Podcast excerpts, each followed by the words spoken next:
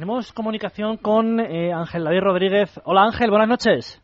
Hola, buenas noches. Bueno, Ángel, eh, ¿es humano este Usain Bolt o, o, me, o, me, parece que no, no? A ver, sí, sí lo es. ha nacido y ya está, o sea, hay que rendirse a eso. Es impresionante la carrera que ha hecho, de verdad. ¿eh? O sea, bueno, la carrera ha sido impresionante en todos los sentidos. Si nos la puedes analizar desde tu experiencia, desde tu visión. A ver, es la tercera vez es la tercera vez que hace algo así. La primera fue la final de, de Pekín, dejándose ir hizo 69 y sí. corrió igual más que hoy. Luego, lo que luego se relajó, la final de Berlín que hizo 58 y esto de hoy. Esta que igual ha sido la que más menos confianza tenía en, en sí mismo. Sí. Porque tenía como rival a, a Blake que le podía ganar. Por lo que se ha visto en las repeticiones, Blake ha corrido por así, como lo decimos nosotros, muy duro. Sí. Uh, se ha ido pegando más que corriendo. Y aún así, bueno, ha corrido en 9.75, o sea que sí, el sí. nivel ha sido altísimo y lo de Bolt, pues eso, que hay un tío que ha nacido, pues que como lo fue en su día Carl Lewis, ya que empezando a bajar de 10 todos los días, pues este es igual, pero bajando de 9.70. Eh, ha sido una final, Ángel, eh, en la que siete de los ocho participantes han corrido por debajo de los 10 segundos. ¿eh? Y el Eso octavo porque se ha lesionado, Claro. y no bajaba también de 10, ¿sabes? Es impresionante. O sea, eh, ver, esta carrera, yo lo decía ahora en la tertulia, ver esta carrera, claro, so- cada cuatro años es una final olímpica, la puedes ver en una final del Campeonato del Mundo, pero, pero son, son los elegidos, ¿no? Son los eh, corredores, los mejores corredores que hay en el planeta. Sí, a ver, yo opino que es la prueba reina de en las Olimpiadas, la final de la final del 100. Eh, deporte rey, pues ya sabemos, ahí entramos ya en valoraciones, pero dentro del atletismo, aunque también en otros sitios se habla mucho que es el 1500 y tal, las que paran, las que paran un poco así el mundo, o los nombres que más suelen quedar de un mundial son eh, final de 100, salto de longitud, aunque este año estaba flojo, y luego la maratón. Si acaso puedes acercar ahí el lanzamiento de peso. Esas son las, las tres o cuatro pruebas y sobre todo la final de 100. Bueno, yo comentarle a Pájaro he tenido la gran suerte de, de estar trabajando durante un año con él en el programa de la cadena COPE de Londres 2.12 con Ángel García y él colaboraba, col- col- ha colaborado con nosotros. Y ahí hacía uno robado, sí. bueno, comentarle simplemente que menos mal que no le hemos hecho caso, porque tanto en Twitter como en, otras radios no apostaba por Bol como medalla de oro y bien ha dicho, no, no, si os metéis en Internet, yo apostaría eh, en el tercer lugar por Bol, así que menos mal que no te he hecho caso, pájaro, ¿eh?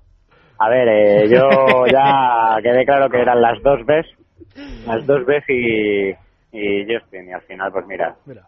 ha sido, ha tirado más para el otro lado. A ver, la sensación que sí daba era que, que Blake a malas era segundo y que y que Bolt eh, a malas sí podía ser tercero, por lo que se había visto de, ya te digo, del tema de, pues eso, que no había demasiada confianza en cómo estaba saliendo y tal. Parece que ayer hizo los deberes y esta noche habrá meditado y sabía lo que tenía que hacer. ¿Y tú cómo te has sentido, pájaro? Bien. A ver, lo ves y lo disfrutas. Un show y ya está. No, pero digo tú, tú, participando tú. Ah, eh, bueno, a ver, ha sido un verano un poco complicado y aún así, a ver, me voy de mala leche, pero me voy contento. O sea, hace tres semanas no venía, a ver, no venía, estaba, estaba cojo. Y mira, oye, he estado, a ver, si con viento en contra hacer 10-30 y poco, es andar viento a favor en 10-10 y algo, o sea que, que estoy bien. Oye. La pena, pues eso que es aquí, pues mira, que encima si no va sobrado para pasar una ronda, Claro. pues jorobado y luego para optar a repescas dependes de factores externos del tema de viento y tal y bueno, pues eso no me ha tocado, pero bueno, sé que para pasar hay que estar eh, un poquito mejor.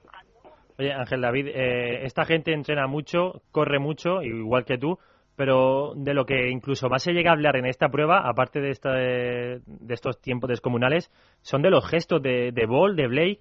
Esto es para quitarse ver, la tensión.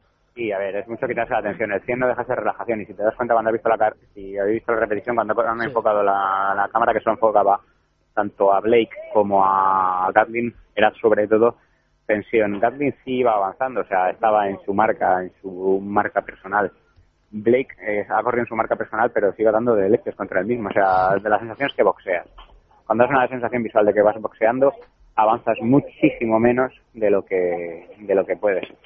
Ahí sí puedes tener un- una pérdida, te digo, pues si igual a correr en 63, no te digo que iba a correr en 63 también Blake, pero igual sí podía haber hecho 67. Y seguro que dentro en un meeting dentro de tres semanas se lo hace, ¿eh? Sí, sí. Eh, esa Y encima sensación, con más frío, más Claro. calor, porque aquí está un fresquito hoy que tela, ¿eh? eh, es la sensación que tenemos, Ángel, eh, que estos en los mítines próximos nos pueden nos pueden pulverizar Blake el sí, reloj. ¿eh? no. Blake sí, Bolt no. Ball no. No, no, Bolt ya lo de los mítines además siempre lo hace.